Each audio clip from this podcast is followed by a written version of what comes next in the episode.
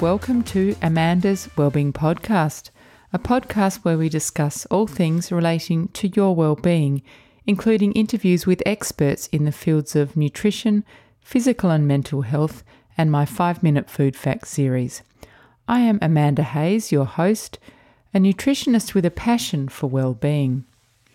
Before I introduce today's guest, I will mention that although I will often be speaking with experts, any information or advice provided in Amanda's Wellbeing Podcast is not intended to be used to treat, cure or prevent injuries or medical conditions, and is not a substitute for advice from your own health professionals. Today I am here with someone truly extraordinary, someone who has accomplished many epic feats. She is Katie Sarah. We've not met face to face, but funnily enough, I discovered that Katie lives in the next suburb. What a small world. Katie is a business owner. Her company, Sarah Mountain Journeys, specialises in customised adventurous expeditions to destinations such as the Himalayas, Tanzania, and South America. She's a mother, a triathlete, and a mountaineer. Katie has summited Everest, plus she's the first woman in the world to complete the seven seven, and Katie will let you know what that is during our chat. And to top it off, she simply takes it all in her stride, and she is delightful to chat with. Hi Katie, welcome to Amanda's Wellbeing Podcast. Hi Amanda, thank you for the invitation.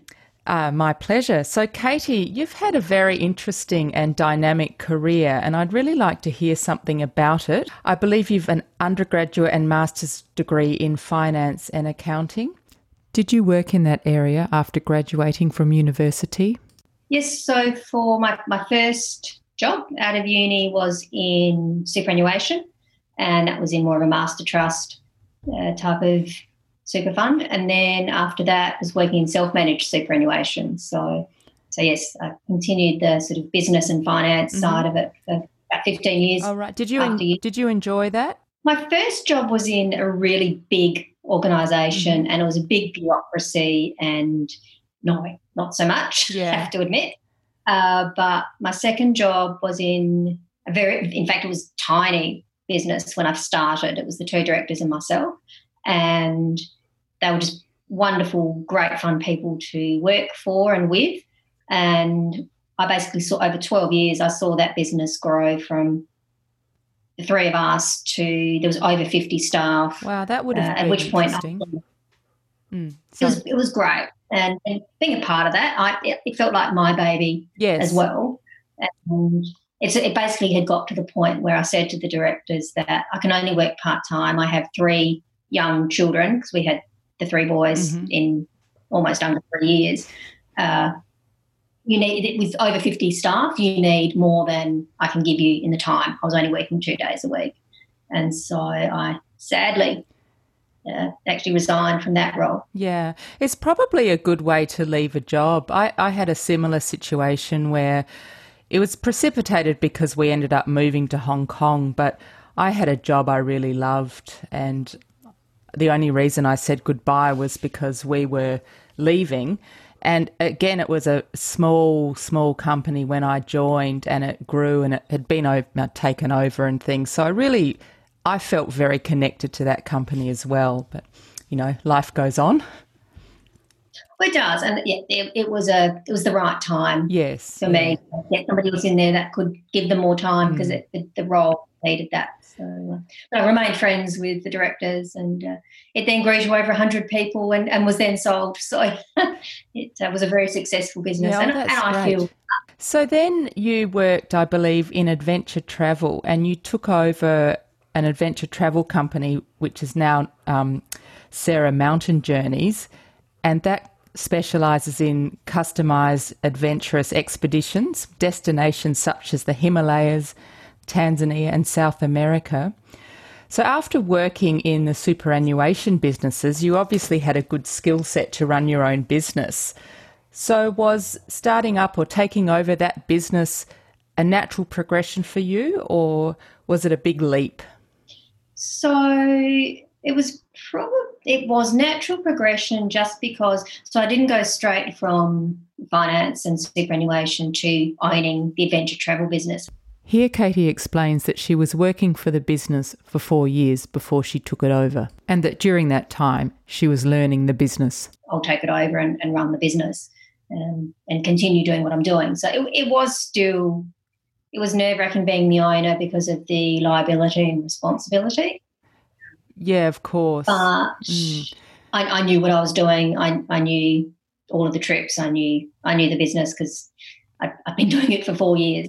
So yes, yeah. natural pro- progression, yeah. little a, a little bit of a leap to take it over and be the owner. But no, I was definitely I, I wasn't ready to stop working in that area. And yeah. by taking over the business, I could continue some of the wonderful relationships I'd made with some of the, the people overseas that we'd been working with. The ones I didn't like, I got rid of and got new ones. uh, and mm-hmm. yeah, so it was back, particularly in Nepal. The guys that I was working with there are just amazing, and I still work with them, and I've expanded the, the guys that I know over there, over there and have many options for amazing trips. So I know that um, organising treks is an enormous responsibility. I've done a few myself over the years, and it's such an expansive job, I think, for the for example, the trek leader themselves. They're they're on duty twenty-four hours a day. They have to negotiate so many obstacles, physical challenges, cultural challenges, keeping the team, the local people, the paying customers well, um, managing group dynamics. It, it's a huge job, I think. So ha- have you led treks yourself? Have you led a group yes, of people? Oh, yes, absolutely. So when I was, yeah. I was second guide on Everest in two thousand ten, uh, mm-hmm. which pretty much meant that I was assisting, guiding the group all the way up until extreme altitude. Wow. So at that point, obviously I hadn't summited and I wasn't a, an extreme altitude guide, and I wouldn't have taken, it would have been irresponsible of me to be um, being responsible for somebody else. Um, had all my hands looking after yes. myself. but uh, so, yeah, so I've certainly guided treks and trekking peaks and a number of the number of trips like that. What do you think are some of the most difficult challenges when you're taking a group like that? The challenges are when people will not be completely open with you. Uh, I guess my business, because it has always been quite a small business, I've always had, to varying degrees, if they're Adelaide people, then I can actually have a face-to-face personal relationship with them before the trip. Uh, but even interstate guests, I have generally, I've had a, a lot of communication with them before the trip. So that means we at least to some degree or other know each other. So it means by the time we get on the mm-hmm. trip, if I'm the guide, then I'm hoping that that relationship and trust has been established. So and as I try and tell them, it's look, you cannot be, you cannot reveal something to me that I haven't already seen or heard. Honestly, I challenge you to surprise yes. me. I don't challenge you to gross me out, but and it takes a lot. but um, so I really do need the clients to be open with me, and when they are not, or when they just simply refuse to listen, uh, that that makes it extremely challenging because I'm not yeah. just mm. trying to be horrible. I'm trying to keep them not only safe but alive. I think I'm saying to you, yes. you need to tell me if you've got a really bad headache or if your guts are just going each way. yes. Don't really want to know about it, but I need to know about it. I need to know these things, and then we can deal with it and look after you.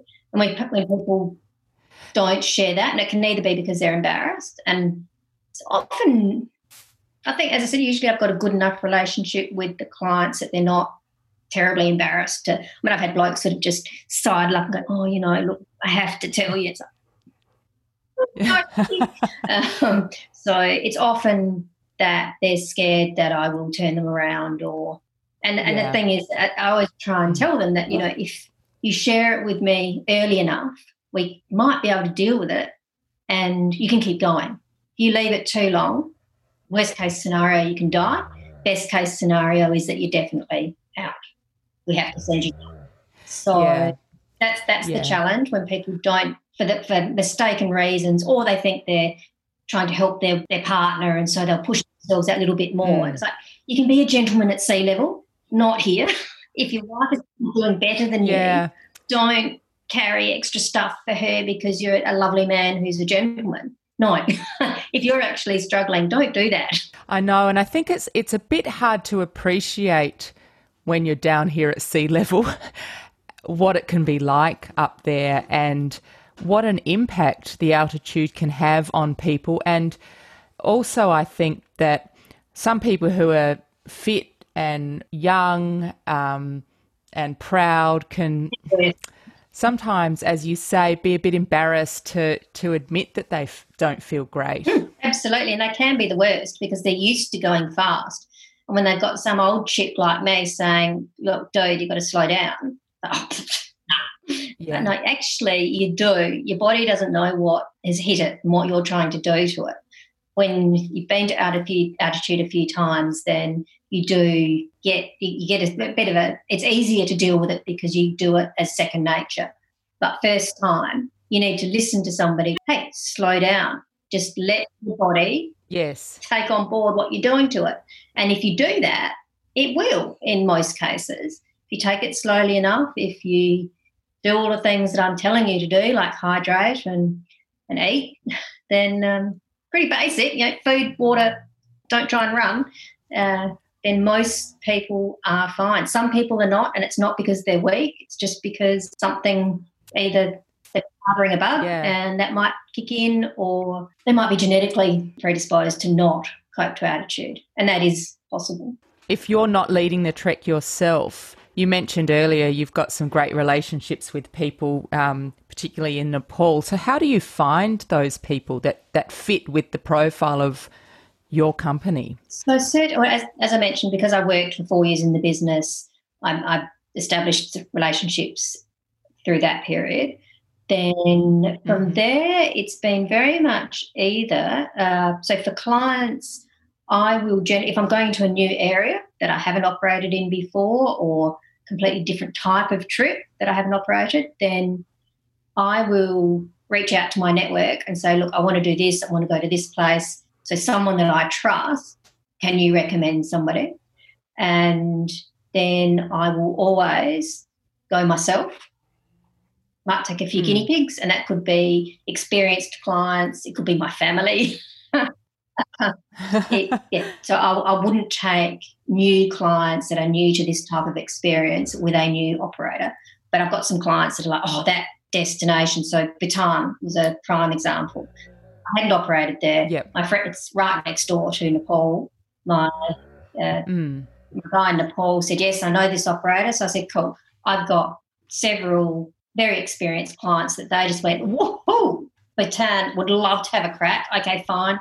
You know, we understand that it's not an operator, you know, it'll, it wouldn't be loose, but because I've had that recommendation, but there may be little things that, and there were, when I come back with new clients, um, then I would want to say, you know, we, we need to do this, we need to do that. And so I worked that out by doing the trip myself. And just to digress a little bit, you said uh, sometimes you take your family as guinea pigs. So you've got three boys.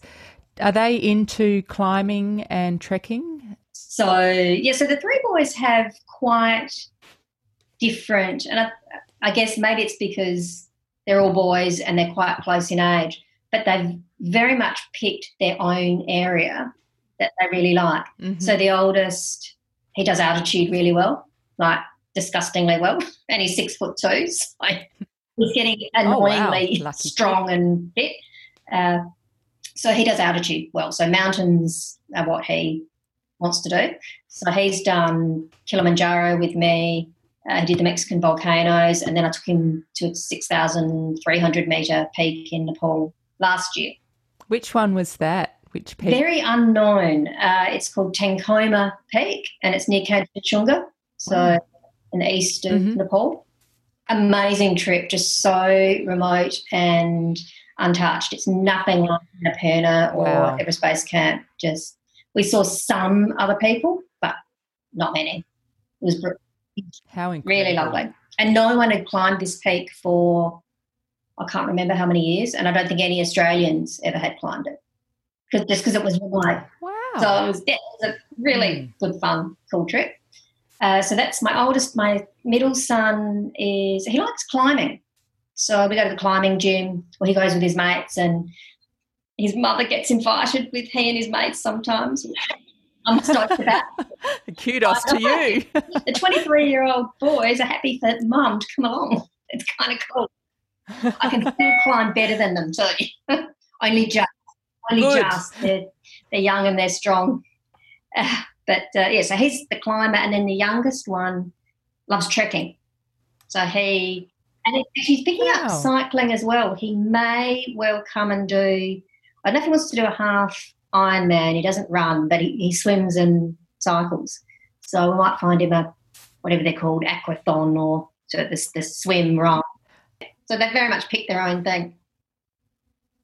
Yeah, oh, that's great. Well, they've been exposed to lots of options, so that's brilliant. They're lucky.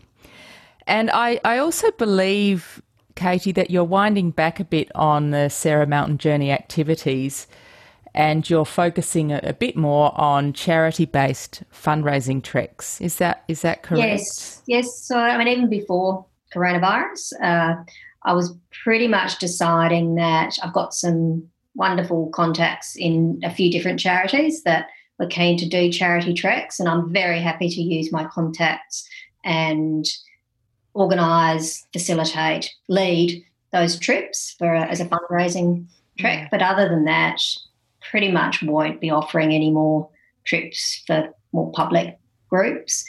Uh, very, as I said, very much more focusing not only on just treks for not-for-profits, but I'm also on the board of a few, and, and have more yes. governance and uh, C-level involvement with their, their activities. So focusing on that at the moment. So are there any um, not-for-profits uh, that you'd like to mention that you're involved with? Oh, I'm involved with several. So obviously uh, having mentioned Bhutan before, that was for James and Mina Muki and their Sight for All organisation, and, and that's just one that I've known James and Mina Very, since our boys were all small, stoked to be involved with that. And we are planning, hopefully next year, subject to how international travel goes, we're talking about Mongolia for their next trip. Uh, so that'll be yeah, that'd be terrific. A really amazing destination. Uh, I'm also on the board of Guide Dogs S A N T, which is a wonderful organisation. Um, they just do such amazing work, and they've got beautiful dogs. What is there any yes. better than that? Yeah. That's um, a, a charity that is close to my heart, because my brother-in-law lost his vision about seven years ago now. So he now he lives in uh, Melbourne. He's married to my sister, and he has an amazing guide dog, and it's changed their life. Oh, some of the stories for the dogs. So uh, Guide Dogs S A does not only uh, dogs for vision impaired clients, but also autism assistance dogs, and also just, I can't remember, I should know what they're called, but also dogs. So we have a couple of dogs placed in schools, which can help with the children. And we also have our wonderful yeah. court companion. His name, that's Zero, I believe, our court companion dog. And some of the stories oh, wow. are just, there were one or two, especially the autism dog, but also then with the court companion dog, that are just, I'm not a very emotional person, but, wow, it just, uh, it almost brought a tear to my eye, and certainly the heartstrings were just, oh, wow, what the difference these, these dogs yeah. can make for a, a whole family when they've got a child that's autistic, or in the court where there's a child having to um, give witness as to mm. terrible, terrible, terrible things that have happened, and they've got this beautiful dog Zero to bury their face in the, in the fur. And get through. Oh wow! Just the difference mm. these dogs make. Um, it's it's incredible. So I'm so proud to be involved with that. It's a really, really worthwhile charity, isn't it? Because clearly you don't like to sit still. You're always doing something. I believe you're studying a Bachelor of Exercise and Sports Science. That clearly aligns well with your interest in physical activity and climbing and trekking. So what prompted you to do that? I guess I've pretty much studied something my whole life. So I started I started my master's in accounting when our youngest son was one. So you had tons of free time Absolutely. Then. And I think I was marathon running at that point. But, uh, so yes, I've, I've always studied something forever. Mm. Uh, this I actually started at university probably about twelve, oh no, longer than that, fifteen years ago at Uni of S A, this same degree. But that was on campus and just didn't wasn't able to work for me. So I, I gave up then, and then that sort of around around all of that, I've done other courses as well. I've, I started a master's in linguistics. I, that one I did give up as well. It was fascinating, and I loved it just for the intellectual stimulation. Mm-hmm. Uh, but it was terribly expensive, and I just couldn't justify it. It is expensive studying. I, I've gone back and done a master's in nutrition, and you kind of need to know that you're going to use it. I, I think. think you do. So the yeah. sports science, I've gone back to undergraduate, which of course is a fraction of the cost.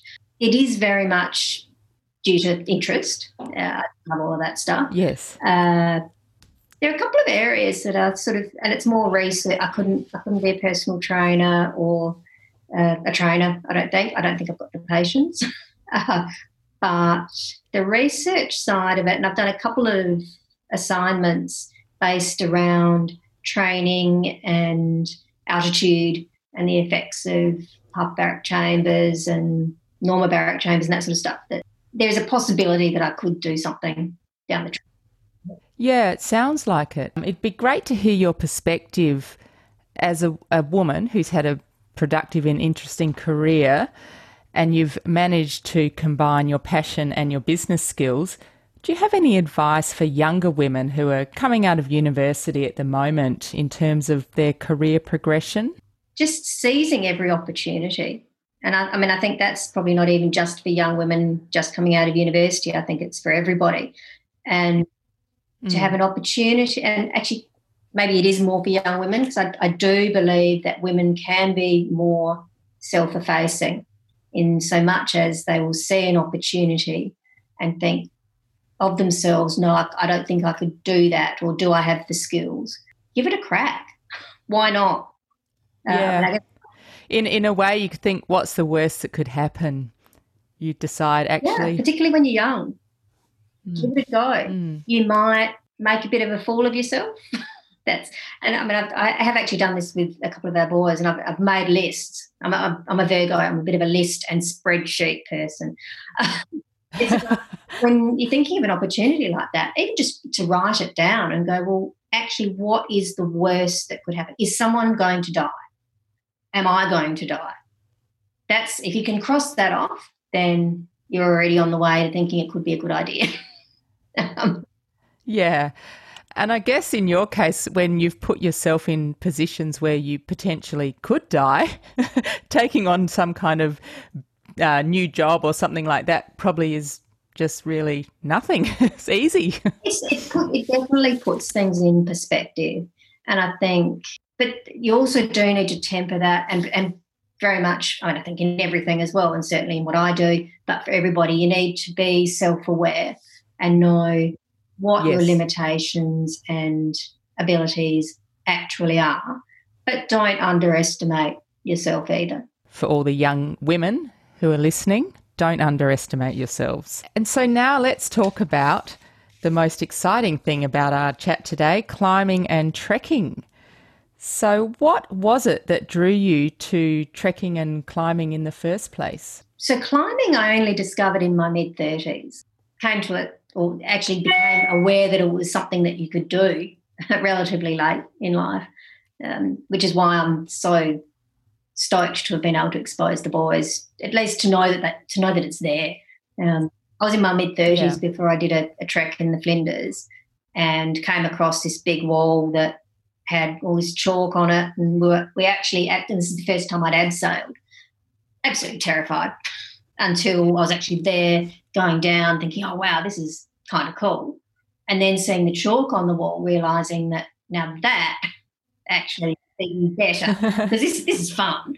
But, you know, something physically hard where you're working out the limits of your body and hauling yourself up mm-hmm. this cliff. Uh, and so so that made me come home from that weekend going, oh, I want to try that.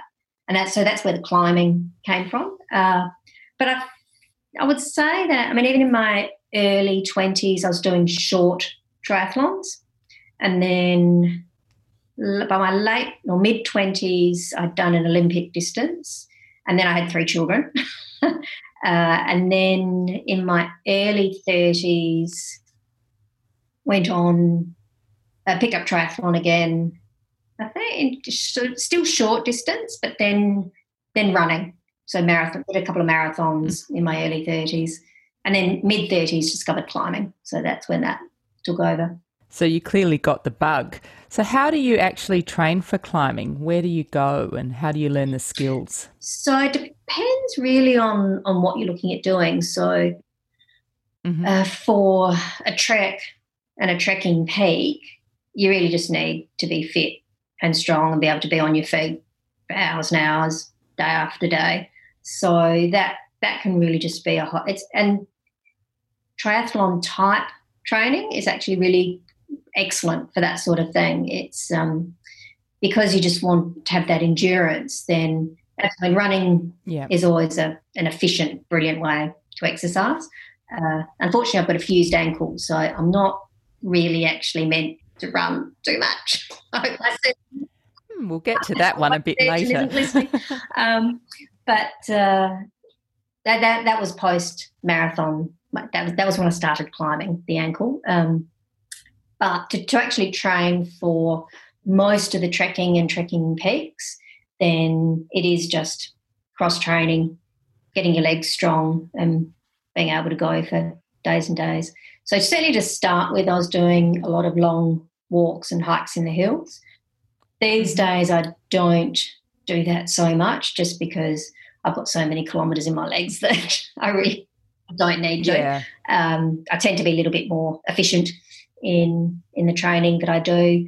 So it'll still be cycling and running and, and, and a, a hard, fast walk in the hills. So I'll find a steep hill and go up and down, up and down that if I need to for a, a fast and efficient session. Uh, so so that's for trekking and trekking peaks. For extreme altitude, you really just need to do that more and harder uh, because mm-hmm.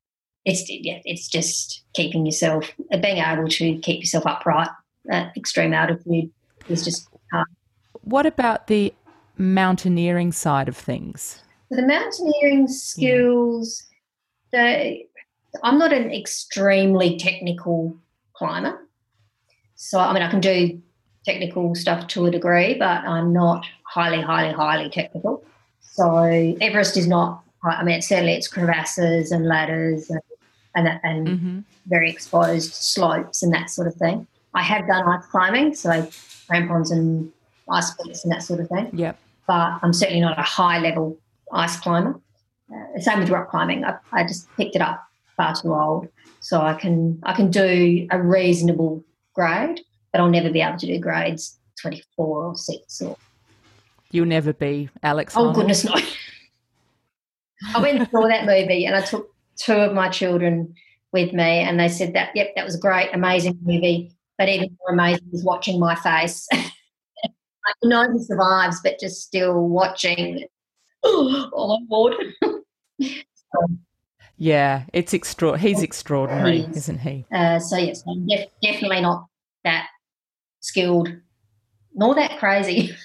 I'll no, no, he, he's he's um out of the box, I think. He He's incredible.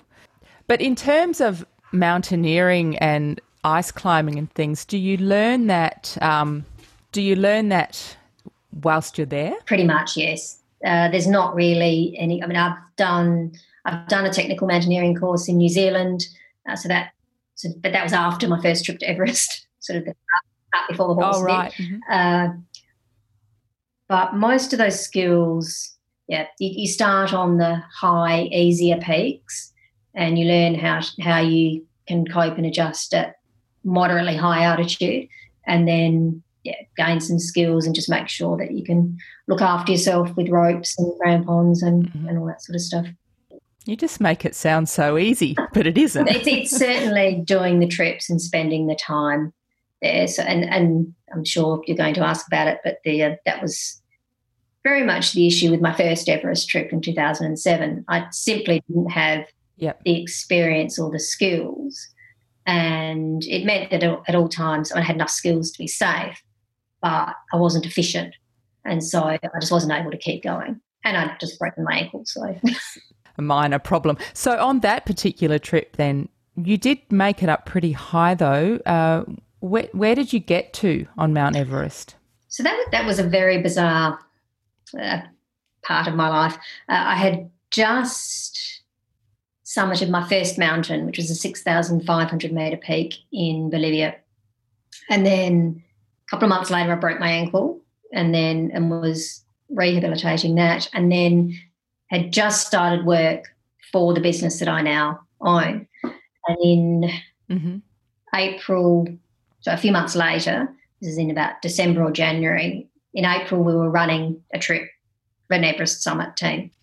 And at that point the uh, the guy who owned the business was away, but he rang me up and said, oh, have you thought about why don't you just come on the Everest trip, see how the expedition runs and Uh, and what goes on, you know, great work experience. I'm still in a moon boot at that point. I'm going, okay, yep, great, I'm in. Sounds good. And but definitely intent, the intention, I'd summited one six thousand five hundred metre peak. So the intention of that trip was absolutely to see how it all worked, because it's a massive logistical extravaganza, the whole Everest thing. Uh, so to expect to help in Adelaide setting it all up and putting it together, and then in the field was definitely part of it. And then for me personally to have a crack at getting to around seven thousand metres, which seemed like a reasonable goal, yeah, an extra five hundred metres than what I'd achieved before, maybe a little bit higher, yes. but expected maybe only a couple of hundred metres, and you know, but go along and and see what I could do. So, yes, I did keep on going more than a couple of hundred metres above seven thousand. I actually ended up getting to eight thousand four hundred fifty of the eight thousand eight hundred forty-eight total. Yeah, it. So the goal of that trip then was not actually to summit Everest, your goal, your personal that's, goal. That, no, that's just to. Yeah, it didn't seem in any way feasible that I could aim for the summit. As I said, I'd only summited one peak. I'd done some rock climbing by that point, so I had some rope skills. But my mm-hmm. what, third day ever in crampons was at six thousand six hundred metres on Everest. So that, that is wow. not a skill base that is uh, what you need for Everest. So it definitely definitely was not something that I in any way thought would, would happen. Some and Everest. But you did you did go back several years later. So on that first trip, did that ignite a passion to want to summit Everest, or or is that something you've always wanted to do? Oh, absolutely not. It was on that trip that, well, I couldn't train because I had the broken ankle, which was mostly but badly healed by the time I went on the trip. Uh, so with a few months of pretty much almost no training prior to the trip, no specific training for it, and only one peak prior, to have got that close to the summit just made me actually think, well, okay, I think I think I need to. Yeah, what if I put in the work? Yeah, I need I need obviously need to get some skills and then the training, and I actually could have a well, I do have a decent chance of safely getting to the summit and back down again uh, if mm. I go back again. So, so yes, and and you did. I, Congratulations. Thank you.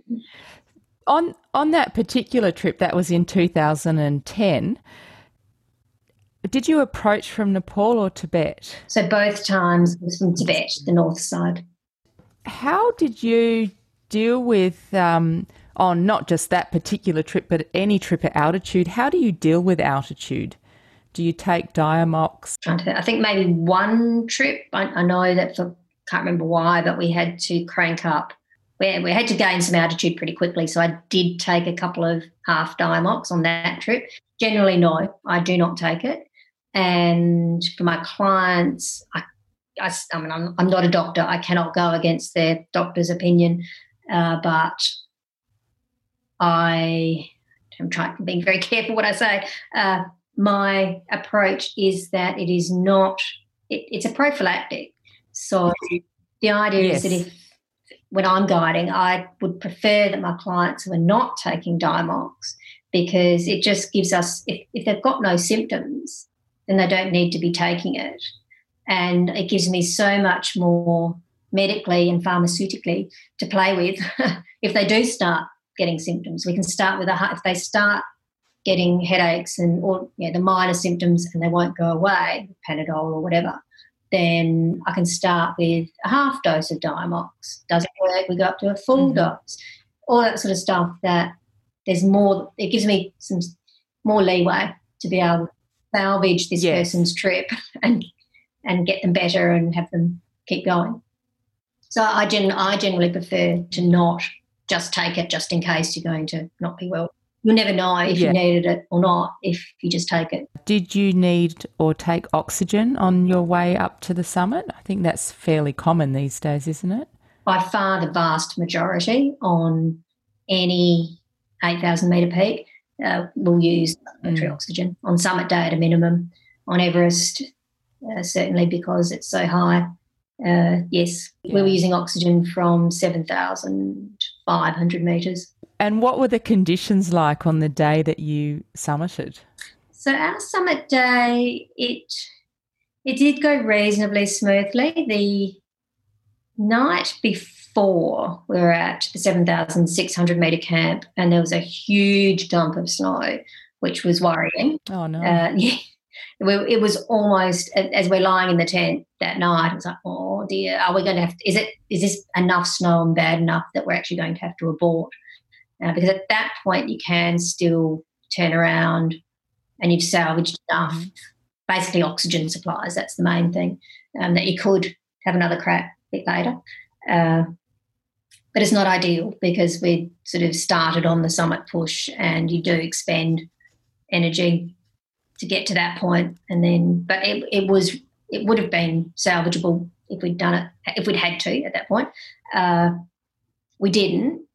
And the snow was certainly pretty deep, and certainly on some on actual summit day, so the next two days later, um, there was there were places where the rope was buried, and so, so I always remember our Sirdar, the head Sherpa, he's just bouncing around at eight thousand six hundred metres on this slope, refixing the rope and pulling it out and getting more rope out. Like he's pulling rope out of his backpack. Wow. It's like, Namgyal, what are you doing? Got all this weight and he's just an amazing, amazing bloke.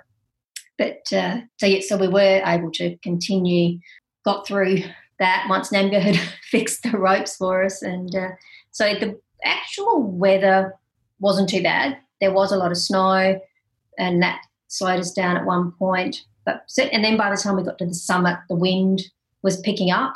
So we didn't, I mean, yeah, you would only normally spend fifteen, twenty minutes on the summit in any case. You do need to get your photos and pat yourself on yeah. the back and then turn around.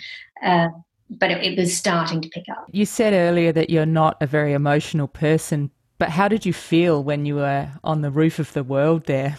So relieved.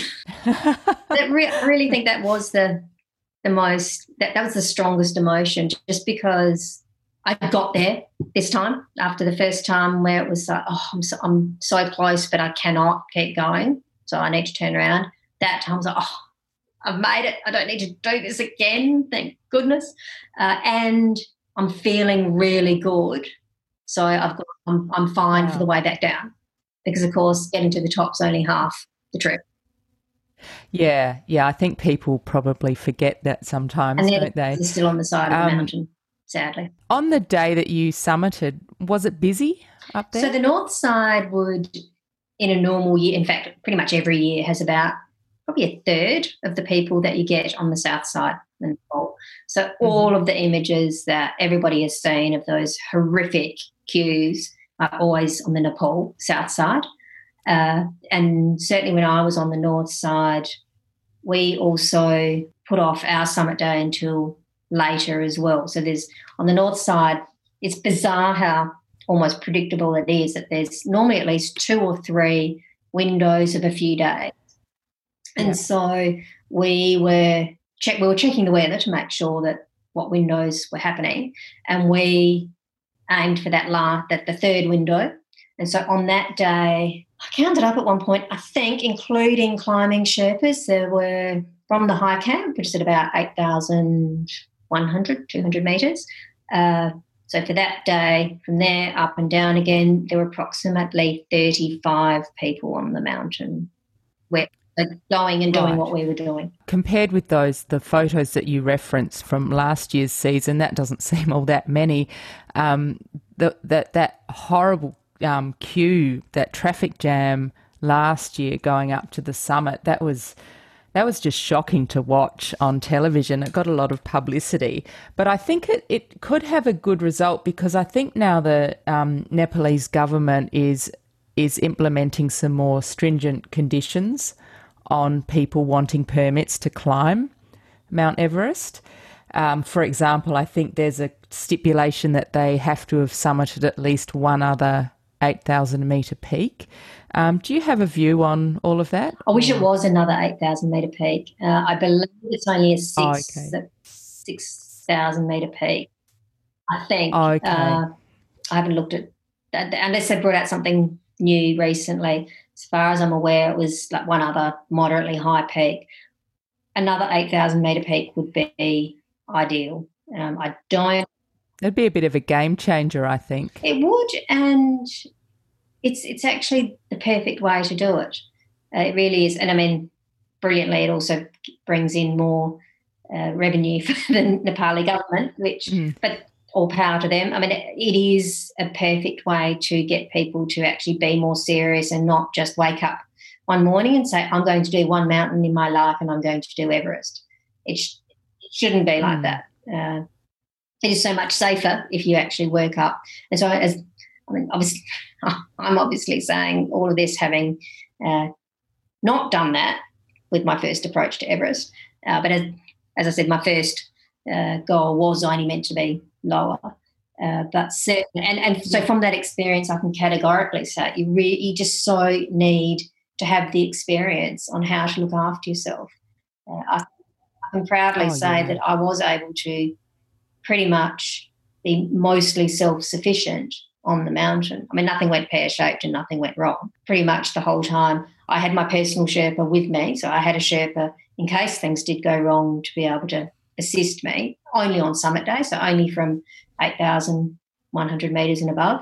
He helped me change over my oxygen cylinder at whatever point it was halfway through summit day, and that was about it. Other than that, gave me a bit of a hand, I think clipping in at one point, because I've only got little hands and these big mittens. Right. I do not believe that if you have to be pulled, pushed, carried up the peak in yeah. any way, shape or form, then you just totally shouldn't be there. It puts other people's mm-hmm. lives at risk, um, and that's not fair, just to achieve, uh, you know, a pie in the sky sort of dream if, if mountain climbing's not what you've been doing. How long did it take you on summit day? How many hours does it take to get from the final camp up to the top and back?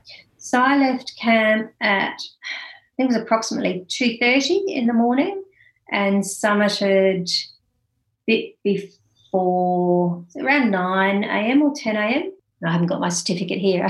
um, yeah, it was. So it would have been six, seven hours or so. That's extraordinary, isn't it, when you think six or seven hours to go, what what is it, three hundred and something metres? It just it just highlights how difficult that is. So it's about six or seven hundred metres. Um, and actually, so for that day, we there was another te- – there was only thirty-five people, but there was an English team of four, and they were moving frighteningly slowly. And so we stopped on the second step, which is one of the sort of like the Hillary step on the Nepal side, but mm. the second step. Uh, we had to wait for an hour for these people to get through the ropes. Like it, it was totally impossible to be able to go around or avoid them. So we were standing there in one spot waiting for an hour. Oh, how frustrating. Uh, it, and at that point, it's because it's relatively early in the day, it's very much, and, and like with the images of the South Side last year, it's putting us to an extent at risk, but certainly our summit chance is at risk because you get held up for long enough and you have to turn around because you're going to run out of oxygen or run out of daylight or, or whatever. So so we had to wait for an hour for them. How cold was it? I believe from memory the forecast was around the high minus twenties with wind chill certainly once we got, because some of it is a little bit sheltered. Once we got out into the wind, certainly on the summit, it would have been colder than that. I guess a, a lot of it, I think, is, or not a lot of it, some of it is having the right gear, oh, completely, isn't it? Yes, it is so something yeah. that you cannot uh, get the cheap version of. Your gloves, your boots, your yeah. down suit, you just, you have to get the good stuff. Otherwise there are bits of your body that won't come home. You are the first woman in the world who's achieved the seven seven. So can you explain to our listeners what that actually is? Yeah, so the Seven Summits is something that quite a few people have done. So the Seven Summits is the highest peak on each of the seven continents. So then the seven seven is then adding to that the seven highest volcanoes on each continent. And then so the, and then if you want if you expand that just for fun, um, you can add, so the Explorer's Grand Slam is, so the classic Explorer's uh, Grand Slam is the seven summits, just the seven summits, and a ski of the last degree to each of the poles. So, so yes, I'm the first woman in the world, and I think I was about the eighth person ever to have done the seven seven. And then, so I did the ski the last degree to the South Pole almost a year and a half ago now, so December, eighteen months ago. And then I've now tried for two years in a row to go to the North Pole uh, and have been thwarted by varying uh, things out of my control. Yeah, like coronavirus. I was five days from getting on the plane for the North Pole. Oh, no. But you wouldn't actually want to end up being stuck there, would you, if you had gone? To be honest, if so, Nor- so we were going to Norway and then up to the sea ice. So as long as you didn't get sick while you're actually on the sea ice, Norway, brilliant first world country, had yeah, that's got true. It on the way back. Yeah, well. And I was more than happy to quarantine for as long as the state government required on the way back. But, you know, it, it uh, all came into play before we even left the country this year. So, and last year it was politics. Does that mean you'll be trying again or next year or when you can? Definitely when we can. Uh, I am hoping next year, but I'm actually not counting on it. Uh, I think everything's so uncertain at the moment that international travel next April, we'll see. I'm hoping. Who knows? Who knows, exactly. So. If you achieve that, will that then be the Grand Slam? Yes. In terms of the seven seven, how long has it taken you, how many years um, to achieve that? So I did my first of the seven summits in two thousand and uh, I was just before New Year's Eve two thousand nine, so very end of two thousand eight, and I finished the seven summits in two thousand thirteen. And then, wow, yeah, yes, I just had, it was one of those things where it wasn't actually my goal. Did it become your goal along the way when you thought, wow, I'm actually close to doing this? Sort of did, but, but it sort of, it, It gained momentum because if I wanted to organise a fun trip with friends, I had a few climbing friends that were on a Seven Summits mission. So if I came up with some obscure peak in Nepal, they might be, uh, mm. but if I said, oh, why, let's go to Aconcagua, right, yep, cool, let's go, because that ticks off one of their goals. So certainly there are a couple of trips that, so, you know, I want great fun people that I know really well to climb with. Mm. Okay, we'll go and do one of the Seven Summits because I know they'll, they'll make the time and we can do it. And then by the end it was, yeah, pretty much Oh, well. I, I, I'm so close. I might oh, as well. Right. And I think the last of the seven summits for me were Denali and Elbrus. And Denali was a really amazing experience because, and I mean, I love working with the Sherpas and the guys in South America. They look after you. They, they are just brilliant. Denali was different because we were because we were in the United States, and yeah. It was a self-guided trip. So I was I was not guiding my friends. We were just three mates climbing the peak, and so we had to do it. We had to carry everything. We had to do absolutely everything. We had no guides, porters, Sherpas to do all this stuff, or or uh, mules or yaks or anything. Mm. Um, it was all on my back. So wow. for I think to be able to look back and go, yes, I, I did it, I can do it, vastly overrated. I'm very happy to have a yak to carry lots of gear. Bring them on. Um, but having done that and knowing that I, I, I could was, uh, yeah, something that was very satisfying. Do you have, and this is probably a difficult question to answer, but do you have a highlight? Actually, in fact, it was my first of the seven summits. It was uh, Vinson down in Antarctica. It was a trip that was so, was was very different to to a normal mountain because we had to, uh, again, we had, it was all all, all, up, all down to us. There was no one else within hundreds, if not thousands of kilometres. It was a team of eight. So we had to haul all of our gear on sl- on sleds.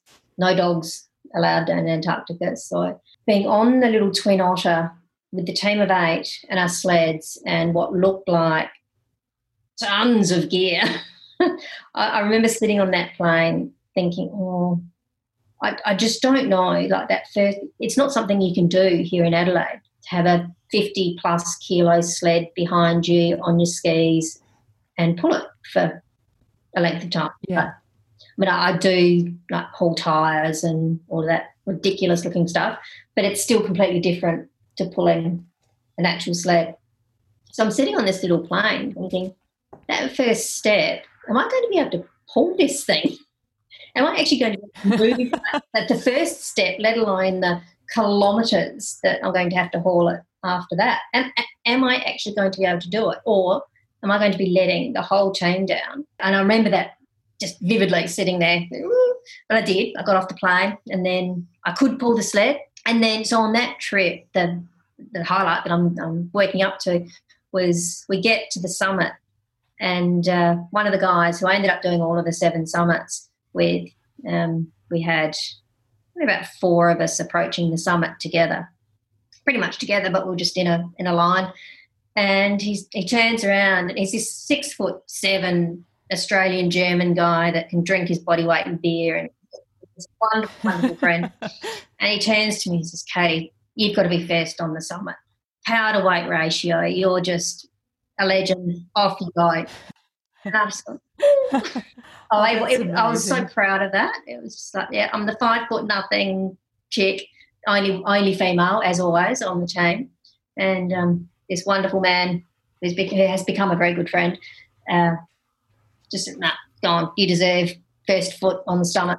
Oh, that's incredible. I think the friendships that you form on trips like that, um, where you're dealing with extreme circumstances, there, I mean, there's nothing to hide, is there? So you, you get the whole person. So I think they're very strong, those bonds you create. Definitely, because you see the absolute best and the absolute worst of people, and those ones that yeah. just shine in those sorts of circumstances. Have you ever experienced um, a really dangerous or scary situation that you've that's really worried you? Again, again, I actually have to go back to the Vinson Antarctica trip, because uh, this trip for me was after the first Everest trip, and a, a part of my sort of uh, skills acquisition, uh, building up a foundation uh, to be able to think about going back to Everest again. And uh, we are incredibly remote down in Antarctica. And I, again, another memory from that one is before I even left Australia, there was a story, and I can't, it was one of the Australian bases where a couple of young lads who were working on the base have gone out being silly on a couple of skidoos, and one of them's had an accident, smashed his pelvis to bits. And after three weeks, yeah. he's stable but in a critical condition, and he's still stuck down there on the base because no, they couldn't get in to airlift him out. So I've got this sort of story that had happened just before I left, which just really brought home to me how remote a place I was going, in that if something if something goes wrong, it, even if it seemed mm. it would be minor here, it's huge down there. Yeah, and especially I think um, I assume you were leaving your children behind on this trip too, so there's that added um, fear, I guess, in the back of your mind that you're responsible for other people. Oh, as absolutely. Well. And I had I've always promised, you know, I, I am going to come home. I'm not. It's not summit or die or anything like that. I will exactly. take all care yeah. that I can. But then, so having so having that um, story in mind from before I left on the Antarctic trip, there's this particular point in the trip where it was a part of the terrain that we had to go over again and again, several times, because we are load carrying up to another camp, and it was steep and it was ice, and the guy, the, the guide at one point said, oh, look, you know, you don't want to fall that way because, yeah, you'd die. Oh, that way, yeah, you know, that way, yeah, yeah, just don't fall because you'll die. Right. And the ice just felt so unstable. This, this, it was sort of a snowy, crackly ice. And it was right. just horrible. And we're carrying really heavy loads up this steep ice with no ropes. Sounds terrifying to it me. It was more deep breathing than any childbirth. It was just like, you know, every step, take it carefully, think about it. There's no way you can you catch a cramp on, you know, do just a momentary lapse was going to be bad. Just make sure every step was stable and steady. So it was mentally exhausting as well. And a heavy load on my back as well. Yeah. And I think we must have gone up and down that that section at least several times. And that's not exaggerating. It feels like about twenty times, but seriously it would have been four or five. It was hell. Oh, wow. Horrible. And in terms of well-being, I'd like to just, you know, expand on that a little bit, since this is a well-being podcast. So when you have uh, taken a group of clients on a trek, have you noticed any positive impacts on them, uh, just as, you know, as personal observation of what you've seen? Well, the sense of achievement of the experience, the experience that they've had, just because they're in an amazing place, but then you throw on top of that the fact that they're doing, especially the clients that have never done anything remotely like this before, uh, the, the sense of achievement of the days up, day after days of trekking, camping, no showers for however long.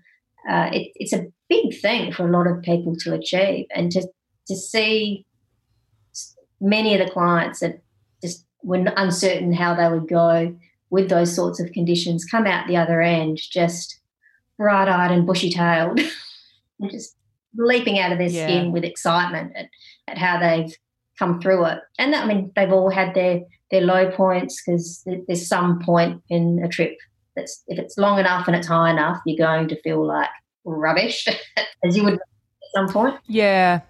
On, on the trek I did, there was sixteen of us in the group, and I think one point pretty much everybody was sick, uh, with usually with some kind of a sore chesty kind of thing, and just felt lousy. And no one got so sick they had to go back, but there was always, for everybody on the trip, there was a few days where they just thought, oh, what am I doing? Why am I here? This is oh, hard. Absolutely, yeah, and that's entirely normal. And even if you're not actually feeling sick, you'll just feel tired, because it's so out yeah. of the norm for the majority of people. So it's uh, so yeah, it's to see people that never knew that they could do something like that come through it with flying colours. There's a couple of clients in particular that I can think of that even when that you knew that they were just feeling so tired, you turn around and look at them, they'd give you a smile. And it was like, oh, they're getting through it. You know, they, they're just soldiering on and they're just being the best possible person they can be. It's uh, it, it's, it's very rewarding seeing clients do that. Yeah. And I think for people it does give them a sense of uh, self-confidence when they've achieved a goal like that. They've, you know, they've really had to battle against the physical elements and the, the mental elements as well in many cases when you are feeling a bit lousy and you dream about being home in your nice soft bed. Yeah, look, it, it uh, really gives you a lot. We were talking about self-awareness right at the beginning or early on when we were chatting that uh, – it makes you aware of what you can do and the, the barriers that you can just push on through that you wouldn't normally think in your nice day-to-day life at home that uh, you could you could do that. And uh, I think it gives you a new awareness of what you're capable of and thus the confidence when you do come home to be able to push a bit harder and, and keep on track. Um, yeah. I think also a really Um, positive aspect of doing a trek is just being out in nature. I think that's because, you know, it's so easy to be disconnected from nature in our day-to-day life, and just being fully immersed and camping in tents, and it really makes you feel good. Oh, it, and and you'd be far, you'd be able to uh, provide the, the science and the links behind it, um, I'm sure, but so many studies have shown that just being outdoors, being outside, is uh, just for your whole well-being has an enormous effect, an enormous effect. It's it does.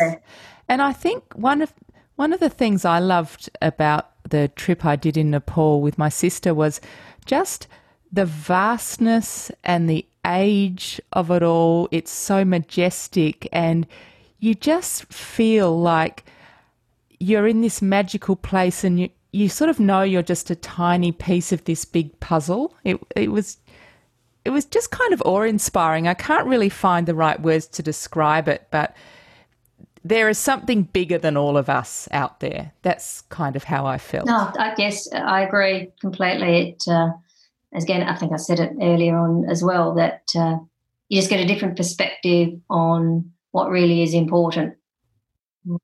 Yeah, absolutely. Certainly co- they coined the term first world problems. It's like, oh, yeah, this doesn't work and the internet's not fast enough. You've been to Nepal yeah. and you see the conditions people live in with big smiles on their faces and you go, yeah, first world problems. Oh, absolutely. It does give you a, a very big dose of perspective, I think. Um, have you been influenced by uh, the people you've come into contact with in terms of their I guess their spiritual beliefs like Buddhism and things like that? Has that had any impact on you over the years? I certainly do love the Buddhist approach. Uh, I guess personally for my own beliefs, I do struggle with some of the concepts, but the... Mm, me too. uh, like karma is the one I can't get my head around, but anyway. So. And... I don't know, I'm, I'm a bit of a believer in karma. There are times when I really hope karma is, is a thing. Uh, but certainly the belief in being good to people, being open, being the best person you can, uh, yeah, there's certainly a lot of beliefs in there that I try and uh, live within my life. But I guess I, I think it's just it, – it probably just comes down to a, a very basic love of nature, and that becomes my religion. As you can tell from our conversation so far, Katie is motivated and goal-driven. When her planned trip to the North Pole was cancelled this year, she needed another challenge. So why not do an Ironman, even if she has a fused ankle? So next we chat about that. I, I needed a goal, and it seemed that the most likely thing that I could aim for, that I could do that at some point would be available would be an Ironman. So having a, had a look at the calendar, so I've done so having done two, I figured, well, and I don't know if it's a good thing or a bad thing. I know what I'm in for, uh, but it meant that well, there's having looked at the calendar, I thought, well, I can hope for one in September if that is actually able to be run. I'm aiming for that. If not, December. Do you put together your own training plan, or do you have someone who does that for you? An Ironman is something that is a little bit too big for me. So anything else I will train myself. Uh, an Ironman is a lot more specific. And, yes, I, I had an Ironman coach when I did the two a few years ago, and so I've re-engaged his services to, to uh, thrash me. Yes, I, I do the same. I have a coach, uh, Nick Muxlow, his name is. He's been on the podcast a few times. Finally, it's probably time to wrap up now. Um, I like to ask all my guests if you could recommend two things that people could do to improve their well-being, what would they be? Just any two things. Oh, absolutely. The easy one is get outdoors. Just every opportunity. If you can only walk around the block, then walk around the block. But if you can get a little bit further afield into parklands or even better, the hills, just that is just such a, an amazing thing. And if you can't get out to walk, hopefully you can run. Running, running for me, which it's it, these days it's my treat. It's um, because of my ankle, but it is just it is my therapy. It's yeah, the most I wonderful. Totally agree. Mm. So getting out and getting moving, uh, I just think it's it's it's good for everything. It really is. Yeah. It's good for mental well-being, physical well-being. It's uh, it's something that should be in everybody's life, however they can do it. They don't have to be running three three minute kilometres or or whatever. It's uh, it's just getting out and moving, yeah. Whatever you can do. And that's an absolute essential as far as I'm concerned. Uh, and then I guess the second one is don't underestimate yourself. Oh, that's great, yeah. Give things a go. And, and, I, and I think I talked about this before, but, yeah, as I said, don't underestimate yourself. Have some self-awareness, but don't you, you're never going to – learn by only attempting things that you can do easily. When you fail something, how much do you learn? Yeah, very true. Very you learn true. A lot from when you actually don't succeed. So uh, have a go, and um, and you'll either succeed or you'll learn a lot. Yes, and possibly try again. Exactly. So, Katie, thank you so much for coming on the podcast today. It's been a real pleasure chatting to you. Absolute pleasure, Amanda. Thank you for the invitation. Thank you. Thank you for listening today. What an impressive person. What I liked about listening to Katie's story is her obvious determination and the methodical way she achieves her goals. She wanted to climb Everest, so she set about acquiring the skills to give herself the best chance of success. I think that's probably a very good way to approach most goals that you have in your life. I will put a link to Sarah Mountain Journeys' website in the show notes, where you can see the kinds of trips that they have offered. So you can subscribe to my podcast, Amanda's Wellbeing Podcast, on YouTube.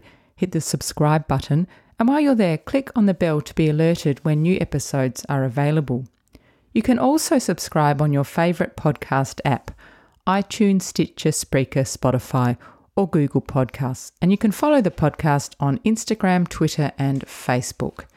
Direct links to all social media can be found on the subscribe page of my website at w w w dot amandas wellbeing podcast dot com.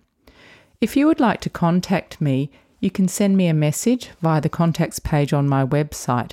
Please do feel free to suggest topics that you'd like to learn more about or people that you'd like to hear interviewed, and I will do my best to deliver that to you. Producing the podcast is a labour of love. We put in a lot of time, money, and effort behind the scenes. So if you enjoy Amanda's Wellbeing Podcast and would like to make a contribution, you can do so via Patreon, PayPal, or by Amazon. Simply go to the contribute page on my website. I'd also like to let you know that I am taking a short three-week season break to give myself some time to work on some good new content for you. Finally, please take a minute to leave a rating on iTunes. It improves visibility and will help me source excellent guests. Thank you for tuning in. Eat well, move well, think well.